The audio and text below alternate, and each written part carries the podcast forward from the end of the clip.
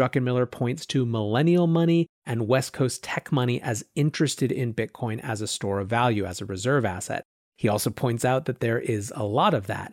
And with the greatest generational transfer of wealth in history on the verge to millennials, there's going to be more of that. But there's a second line that we need to hone in on. If the gold bet works, the Bitcoin bet will probably work better. He cites liquidity, ease of use, etc. This is obviously huge. Welcome back to The Breakdown with me, NLW. It's a daily podcast on macro, Bitcoin, and the big picture power shifts remaking our world. The Breakdown is sponsored by Crypto.com and Nexo.io and produced and distributed by Coindesk. What's going on, guys? It is Tuesday, November 10th, and today we are talking about the latest legendary investor to turn Bitcoin bull Stan Druckenmiller himself. However, before that, let's do the brief. First on the brief today, some caution returns to markets after yesterday's euphoria. The Wall Street Journal said yesterday's rally likely overdone. Now, of course, we talked about this on the show yesterday. The S&P 500 saw its second highest close on record, and the whole point or the whole excitement was about Pfizer's report that its vaccine candidate had prevented 90% of COVID cases in its recent trial. This sent the markets into overdrive. It had them buying up the stocks that had been systematically repressed by COVID, things like airlines and Carnival cruises, while selling off work from home stocks. Things eased off somewhat today as the markets remembered a few things. First, they remembered that we were having the seventh straight day of 100,000 plus COVID 19 cases, which of course is bringing with it increased speculation about a second round of lockdowns people remember that even if this vaccine works, it's still going to take time not only to approve, but to distribute everywhere it's needed. Nick Brooks, the head of economic and investment research at Intermediate Capital Group, said The pandemic still has a ways to go, unfortunately. The Pfizer development is a great development, but I don't think it's the game changer that markets seem to perceive. What's more, the other question that's coming up is questions of long term shifts these radical switches from work from home stocks to other things reflect a sense that would seem to reflect a belief that once this vaccine hits, everything goes back to normal, but that may just not be the case. Nick Brooks again said, quote, it's far too early for investors to be making a structural shift from growth to value. There's been pretty substantial damage to economies, and that's going to take some time to repair.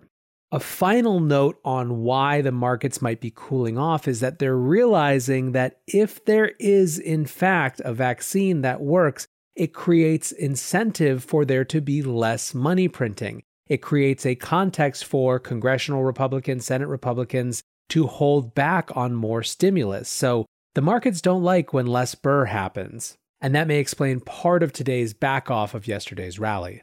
Second on the brief today, here comes a Lebanese digital currency. Central Bank Governor Riyad Salama said that Lebanon plans to introduce a digital currency next year in order to 1. restore confidence in the banking sector and 2. transition the country to a cashless system. He said, quote, Lebanon doesn't have any natural resources. We have to keep the gold because it's an asset that could be liquidated in foreign markets if we face an inevitable fateful crisis. The context that he's referring to here really matters.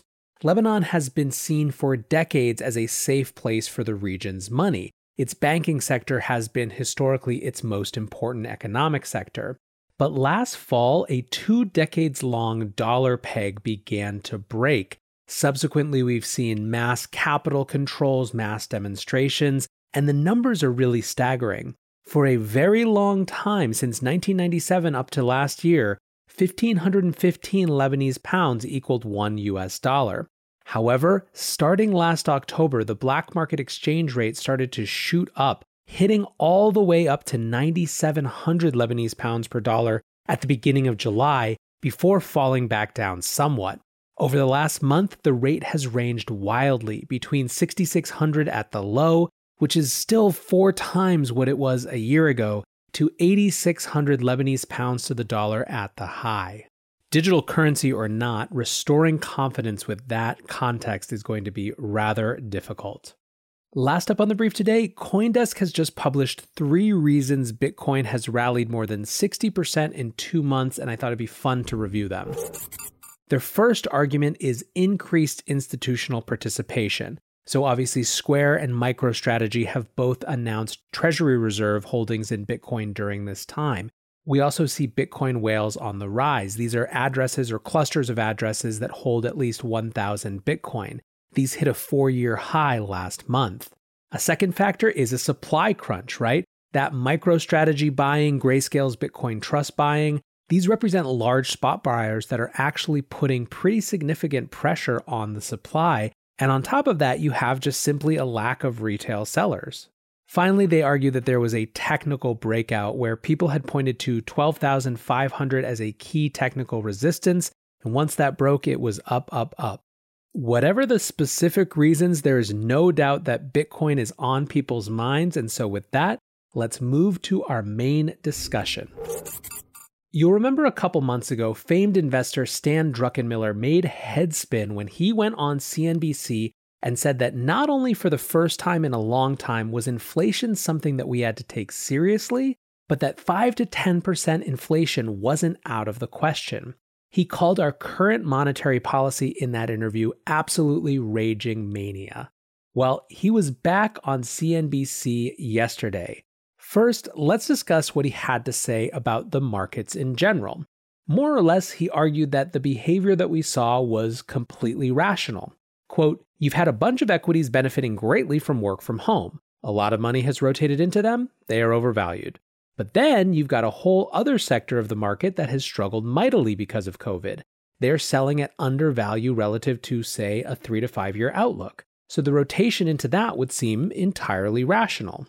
Basically, his point is that the market seeing this COVID 19 vaccine on the horizon reminded them that over the course of a one to two to three to five year time frame, there will be some recalibration. I don't think it goes back completely to normal. I think that certain genies are out of the bottle when it comes to working from home and remote work, etc. But I think that there is probably underselling in some parts of the market and overselling in other parts of the market. So that's kind of what Stan Druckenmiller was saying yesterday as it related to traditional markets. This episode is brought to you by Crypto.com, the crypto super app that lets you buy, earn, and spend crypto all in one place and earn up to 8.5% per year on your Bitcoin. Download the Crypto.com app now to see the interest rates you could be earning on BTC and more than 20 other coins. Once in the app, you can apply for the Crypto.com metal card, which pays you up to 8% cash back instantly on all purchases. Reserve yours in the Crypto.com app today. Looking for the best way to stay on top of your investment game? Nexo.io has you covered in three easy steps with their high yield savings account for digital assets. Step 1 Create an account at Nexo.io. Step 2 Transfer assets to your secure Nexo wallet with no minimum or maximum limits on funds deposited. Step 3 Sit back, relax, and earn up to 10% compounding interest, paid out daily on your crypto and fiat. Your passive income made simple. Get started at Nexo.io. Then he shifted back to talk about inflation. He reiterated a point that he made in that previous conversation that we're likely to see pretty serious inflation over the next five to six years due to stimulus measures. Now, don't forget the conversation we had yesterday on the show about how increased confidence from a vaccine could actually unleash inflation by significantly increasing monetary velocity. The TLDR on the point that I was making is that right now the money supply growth hasn't increased inflation significantly because it's being held back by the fact that people aren't spending as much as they would otherwise. They are trying to be more resilient, they're trying to be more savings oriented, suppressing monetary velocity. If they get confidence back, that could change, and all of a sudden, that increased spending could run right into the big money supply growth that we've seen. Anyway, that wasn't all for Druckenmiller. He also shared for the first time some thoughts on Bitcoin. Let's listen to a clip from that right here. I have warmed up to the fact that Bitcoin could be an asset class that has a lot of attraction to it as a store of value to both millennials and the new West Coast money. And as you know, they've got a lot of it. It's been around for 13 years, and with each passing day, it picks up more of its stabilization of a brand. So I own many, many more times gold than I own Bitcoin. But frankly, if the gold bet works, the Bitcoin bet will probably work better because it's thinner and more liquid and has a lot more beta to it. So let's reiterate what Druckenmiller just said. First was the setup, and the setup has to do with new market participants. Specifically, Druckenmiller points to millennial money and West Coast tech money as interested in Bitcoin as a store of value, as a reserve asset. He also points out that there is a lot of that. And with the greatest generational transfer of wealth in history on the verge to millennials, there's going to be more of that. But there's a second line that we need to hone in on. If the gold bet works, the Bitcoin bet will probably work better. He cites liquidity, ease of use, etc. This is obviously huge. Jason Yanowitz from Blockworks Group tweeted Bitcoin bulls, Stanley Druckenmiller, Paul Tudor Jones, Jack, Michael Saylor, Abby Johnson, Chamath, Bill Miller, Novogratz, Cathie Wood, and David Swensen. Damn good group of investors, if you ask me. Real Vision's Raoul Pal was even more crisp saying the significance of the world's greatest and most respected money manager, Stan Druckenmiller, saying just now that he is long Bitcoin cannot be overstated. That has removed every obstacle for any hedge fund or endowment to invest. So basically, Raoul's argument is that this is a social proof type of moment where a lot of people who have been perhaps trying to convince their funds that they should go all in, those internal champions, now have more clout. This is de risking this move from a professional risk kind of standpoint for money managers. Along those lines, another thing that I noticed was many people sort of having a tip of the iceberg argument where they think that these billionaires that we're seeing announce their Bitcoin holdings are actually just the visible part of a much larger trend. David Nage tweeted out prediction. In the next two weeks, we will see another two to three prominent investors announce they own Bitcoin on CNBC. Speaking of which, somehow Druckenmiller wasn't the only big name investor who comes from a very different school of thought to sing Bitcoin's praises this week. An extremely well known value investor in Bill Miller also said that at these prices, investors needed to have exposure. But now I want to go back to Druckenmiller's argument that the Bitcoin trade probably works better for Bitcoin than it does for gold. A few days ago, on November 6th, a JP Morgan analyst report came out saying that Grayscale's Bitcoin Trust is outperforming gold ETFs, and their bet is that it's driven by family office investors. Quote, as we had highlighted in our previous report of October 23rd, the potential long term upside for Bitcoin is considerable if it competes more intensely with gold as an alternative currency, given that the market cap of Bitcoin would have to rise 10 times from here to match the total private sector investment in gold via ETFs or bars and coins. Pomp built on this argument in his newsletter this morning with a super provocative piece Gold versus Bitcoin doesn't end in coexistence. Here's the key quote This brings me to my last point. Bitcoin and gold are unlikely to coexist over a long period of time. This is how technology disruption occurs. The challenger is superior and it eventually ends the legacy player. I know that this is a controversial concept, but it is very likely that over the coming 10 to 20 years, gold's market cap will materially shrink and Bitcoin's will materially increase. This flow of capital will be important to watch. Whatever one thinks of Pomp's argument about Bitcoin versus gold, it's hard not to see the trend line of 2020, which is an extreme narrative clarification for people in the institutional sectors around Bitcoin. It started off with Paul Tudor Jones and his great monetary inflation. It has now gone through Stan Druckenmiller.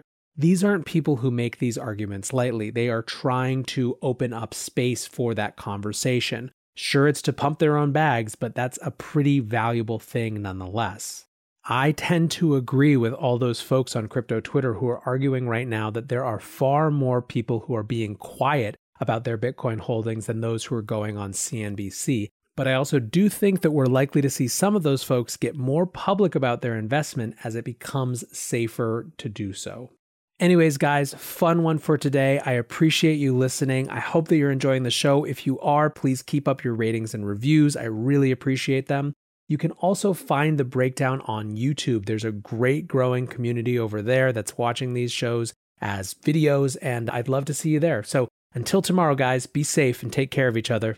Peace.